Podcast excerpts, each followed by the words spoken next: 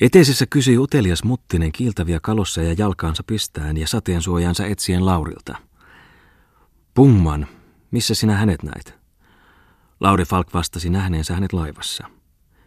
Ja sattuipa siinä virkkamaan, että stipendiaatti oli iloinut kai jostakin uusista keksinnöistä, jotka aikoi toteuttaa täällä. Nyt hän oli tullut Salolta, mistä lienee. Tulehan meitä saattamaan, mene sitten Könölinille. Kerro nyt, sanoi Muttinen. Mutta aiva Tommola virkkoi. Mennäänpä tuota toista tietä. Minulla ei ole halua vihreälle talolle päin. Noiden juorujen vuoksi, he. Muttinen ja Falk kulkivat Tommolan perästä pitkin kapeaa käytävää ja pakisivat kuin ainakin pienien ja suurtenkin kaupunkien asukkaat. Mitä karvamatoa se Bongman nyt häärää? alkoi Muttinen ihmetellä. Holofernes on yhä verstaassa, kertoi hän kerran. Ja nyt hän on tullut Salolta. Hihuhu. Siksi häntä ei ole näkynytkään kaupungilla viime päivinä.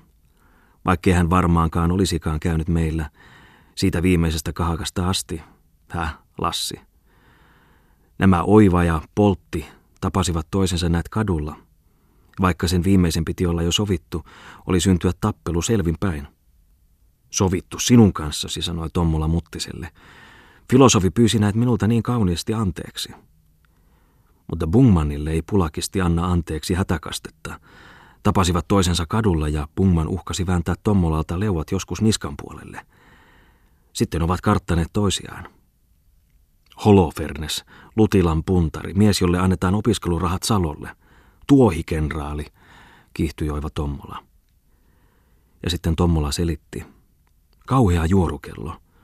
Kun hän kuuli, miten se Mesopotamian tyttö oli kiusannut minua, niin sitä tarinaa hän levitteli pitkin kaupunkia. Pysyisi vain siellä salollaan, mutta ei, täällä juoksee pitkin kujia kuin piiparin pissi. Hihu, nauroi Muttinen, piiparin, hihu. Kaikkiin asioihin tuppaa suuren pujoleukansa, jatkoi nuori tuomari. Kukapa ei pelkäisi häntä kuin mörkkyä. Milloin hän vie lehteen kirjoituksen, jonka poliittisena viisautena on Porin marssi. Eihän sellaista voi painaa. Vaarallista. Ja vanhoille opettajille esittää uusia kielenopetusmetodeja. Ruotsia opittaisin esimerkiksi niin, että muutamia suomalaisia poikia olisi pantava joksikin aikaa umpiruotsalaiseen kouluun. Ja suomalaisten pulpetille tuotava sijaan muutamia ruotsalaisia. Niin opittaisin äidinkieli. Ja milloin karkaa karvarien kimppuun, milloin värjärien. Milloin esittää tohtorille terveysliivit rintatautisia varten.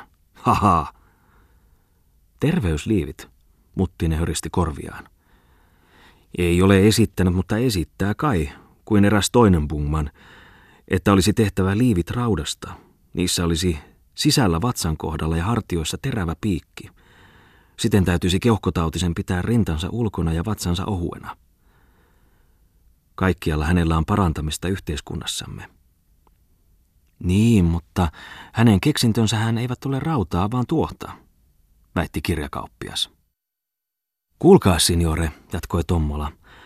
Pungman, hän on ollut aapelimme kimpussa kuin torakka holttisen hännässä, kuten täällä sanotaan.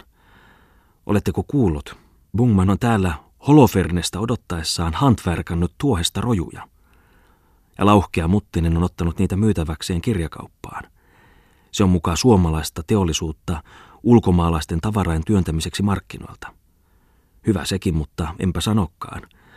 Tuollaisia tuohisia keppejä ja kellonperiä, tuohisia sukkanauhoja. Kai tuohisia henkseleitäkin. Tuohesta kirjekuoret ja vyöt naisille. Tuohesta korsetitkin uhkasi valmistaa. Sanoi kehitellensä jotakin meikäläistä tyyliä kansanomaisista tuohiesineistä. No, olihan hänellä joukossa kaunistakin, puolusteli kirjakauppias – jokin postimerkkikotelo tai kynttiläjalka. Kyljessä Suomen leijona ja kaikki leimattu sanoilla Souvenir de Finland. No, sallis se hänelle, sanoi Muttinen. Niin, niin, mutta eivät ne kannata. Epäkäytännöllisiä kaikki, väitti Tommola. Mutta onpahan niistä saanut löylyäkin. Jokainen sanoo hänelle, ei tule tuohesta takkia. Tai kuinka jaksaa Holofernes. Onko se tuohta?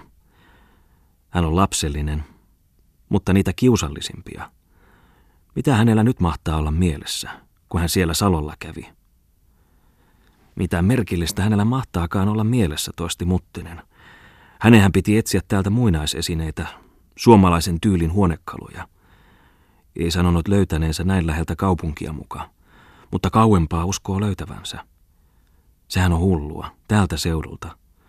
Mutta väitäpäs Bungmanille sellaista.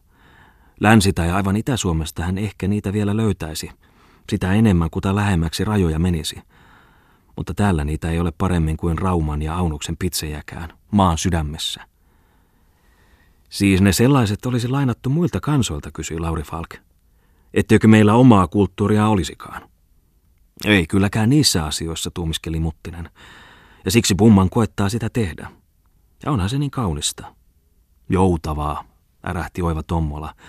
Käyttää Porin marssia poliittisena aseena. Katsos, häntäkin ahdistaa tämä aika ankarasti. Hän pelkää maamme kohtaloa niin, että sulkeutuu johonkin pieneen alaan, Kalevalaan ja Loitsuihin. Hmm, kuin ei olisi tärkeämpää tekemistä. Hän koettaa huumautua, tuijottaa itsensä haltiotilaan.